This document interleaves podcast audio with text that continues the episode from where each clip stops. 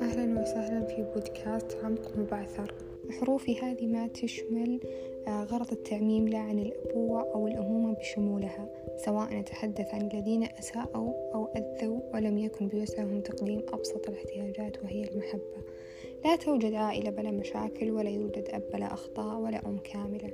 الجميع يرتكبون الأخطاء لكن يكفي لتكون هذه الأخطاء بأقل الأضرار. للأسف الآن أصبحنا نرى ونلاحظ كثرة شكوى الأبناء وبعض الآباء أن يدمرون أبنائهم قبل أن يدمرهم أي شيء. للأسف قد يظن بعض الآباء أنهم بالعنف يؤهلون أبنائهم لمجتمع قاسي. لا يدركون أن هذا بتعاملهم هو الذي سيؤهل أبنائهم للقسوة والعنف والعنف لا يورث فيهم إلا الخوف. الخوف الذي يكون محاط بهم ويكون بداخلهم وأن يستمرون بالعيش داخل هذا الخوف. بعض الآباء لا يرتاحون ولا يشعرون بالطمأنينة إلا لما يضربون أبنائهم لما يشوفون أثر الضرب على أجسادهم. وهذا ما هو إلا مرض لأن الأبناء سوف يستمرون بداخلهم. الخوف يكون فقط ينتظر منك الضرب لمجرد أن الأب فعل أي شيء لأن أنت كنت دائما على نفس الفعل. اللي هو الضرب. تكونت الصورة لدى الابن والأب يظن أن بهذه الصورة أن أبنه سوف يصبح رجل قوي لكن سوف يصبح رجل بداخله طفل خائف. أنتم تجعلون أبنائكم يرون العالم موحش بسببكم بينما يجب عليكم العكس. بعض الأبناء يأتي يقول أنا جدا حزين أو الحزن صار اللغة هي الوحيدة التي أفهمها. ما أقدر أعيش فرح أو ما يقدر يستقبل مشاعر الفرح والامتنان بسبب مشاكل الأم والأب. تأقلم. تعود الابن على الفجوة التي تحصل بينهم على المشاكل الذي أدت بالأبناء بالهروب من المنازل واللجوء إلى أي شيء لكن ليس المنزل. أو تأتي ابنة وتقول أنا لا أستطيع أن أتكلم أو أشكو إلى عائلتي لأني أشوف أن اللي فيهم مكفيهم رغم صراعاتها اللي تعيشها أن لا أحد يلاحظ وتدفع رغباتها عشان ما تكون عبء ثقيل عليهم. تشعر الأبنة بأن الجميع له أحقية أنه يشعر ويحس ويطلب إلا هي. النوع هذا من الآباء اللي دائما مسافر لا يتحمل مسؤولية سفر سفر سفر بحجة حياة مريحة لأبنائه. الأب الذي يجعل نفسه ضيف في بيته وهو هو هذا ليس أب جرح غيبة الأب جرح لا يلتئم يبقى في ذاكرة الأبناء. والنوع الآخر من الآباء والأمهات الذي مهما فعلوا أبنائهم لا يرون ولا يعجبهم ويحطون عيب في أبسط الأشياء. يأتيك الابن يقول لم أكن أبد في عين أبي كافي ولم أكن على المستوى المطلوب في عين أمي. يعيش نصف عمره يتمنى فقط نظرة فخر من الأب أو الأب. افتخروا بأبنائكم بأبسط الأشياء. افتخروا فيهم أعطوهم الثقة.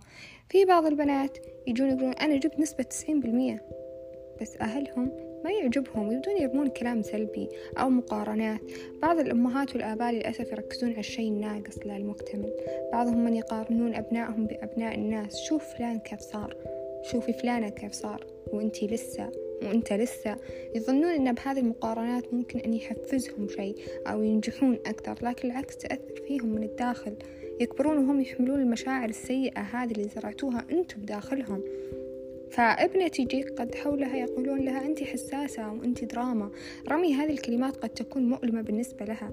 ممكن من الطبيعي في بعض الأحيان أن تكون زي كذا لأن ممكن في طفولتها لم تكن مشاعرها لها قيمة أو مشاعرها مقدرة. قد تود أن أحد يرى مشاعرها بدون أدنى جهد لأن العائلة في طفولتها ما سمعوها كان في حاجز ما اهتموا أن يسمعون لها أو يتحدثون معها أو يعطون حزنها اهتمام. كان الاهتمام فقط إذا شافوها في حالات النوبة تعب صراخ. صارت ترى أن بهذه الطريقة فقط قد ترى اهتمام أو ترى أن لا قيمة لمشاعرها بسبب هذا الإهمال العائلي لها. وبعض الأبناء يسعون خلف الانتماء. دائما نجد بعض الأبناء مهووسين بمساعدة الآخرين فقط عشان يشعرون أنهم موجودين ليشعروا بنفسهم وبعض الآباء والأمهات يحبون يحطون ألف عيب وعيب بأبنائهم. الأبنة تأتي معقدة بسببهم. قد تكون في عين أبيها سيئة أو في عين أمها سمينة أو تنتقد دائما أمها شكلها. وأنتم تجعلون أبنائكم يكرهون أجسامهم وأشكالهم تجعلونهم بلا ثقة وقيمة. يا ناس أعطوا أبنائكم الثقة والمحبة والمودة. عودوهم على الشيء. لا تجعلونهم بداخلهم ندبات لا تلتئم فكثير جدا من الأطفال عاشوا إساءات نفسية. مثل الإهمال المقارنات التجاهل التهديد التفرقة بين الإخوان صراع الأبوين أمام أبنائهم وهذا تأثير سلبي جدا للأبناء على المدى البعيد. هذه الإساءات تتكون بداخل الطفل إلى أن يكبر والإنسان ينضج لسببين حينما يتعلم ويتعمق أكثر وحينما يتأذى أكثر. والكثير من الأبناء الآن أصبحوا يلتجئون إلى الخارج يهربون. فكم بيت الآن نحن أجسادنا تحت سقفه ولم يظل لنا احتواءه العائلة به والبيئة الحاضنة الذي يجب أن تكون كذا التي تحمي الأبناء.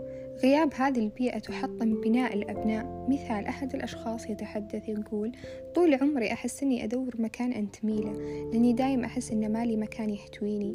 هذه إساءة نفسية. قد يتم التشافي فيها في بيئة حاضنة أو, أو علاقة.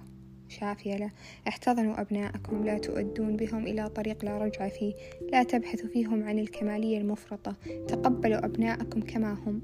البيئة السيئة قد تعلم أطفالكم أبناءكم أن لا يحق لهم الغضب لم يكن لهم حق التنفس دفنوا غضبهم بأعماقهم ويتكدس الألم بداخلهم أو على أبسط موقف تلقاه يثور. وكل منا طفل بداخله غاضب لم يتم إرضاء هذا الذي بداخله. الصدمات والإساءات النفسية في الصغر تكون مطبوعة منقوشة يصعب جدا مسحها ونفيها من داخلنا. لما الأهل يعاقبون أبنائهم على أبسط الأشياء يكبرون وهم فيهم خوف.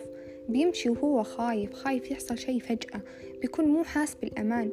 بينما أنتوا تحسونه شيء بسيط أو يكبر وينسى زي ما دايما ينقال لكن هو عمره ما ينسى. فحين تنسرق منا من الأبناء الإساءة تحل مكانها الخوف وقلق مبهم. الأبناء الأشخاص لا يبحثون عن الأكثر علما أو الأكثر ثقافة إنما في الحقيقة يبحثون عن الأشخاص الذين خاضوا تلك المساحات المظلمة الذين يشبهونهم الذين يروا فيهم مثل ما رأوا في مشاكلهم وطرقهم المظلمة. نفس ما عاشوه. فدائما اجعلوا أبنائكم بجواركم اشعروا في وجودهم. هذه نعمة حاولوا أنكم دائما تقدرونها. لا تخلوا أبنائكم يشعرون بأنكم غرباء وأنتوا في داخل نفس المنزل. اقتربوا من أبنائكم شوفوا هم إيش يبغون إيش احتياجاتهم. عوضوهم عن اللي راح عن النقص المعنوي لأن المعنوي ما يتعوض. لا تجعلوا أبناءكم بعيدين عنكم.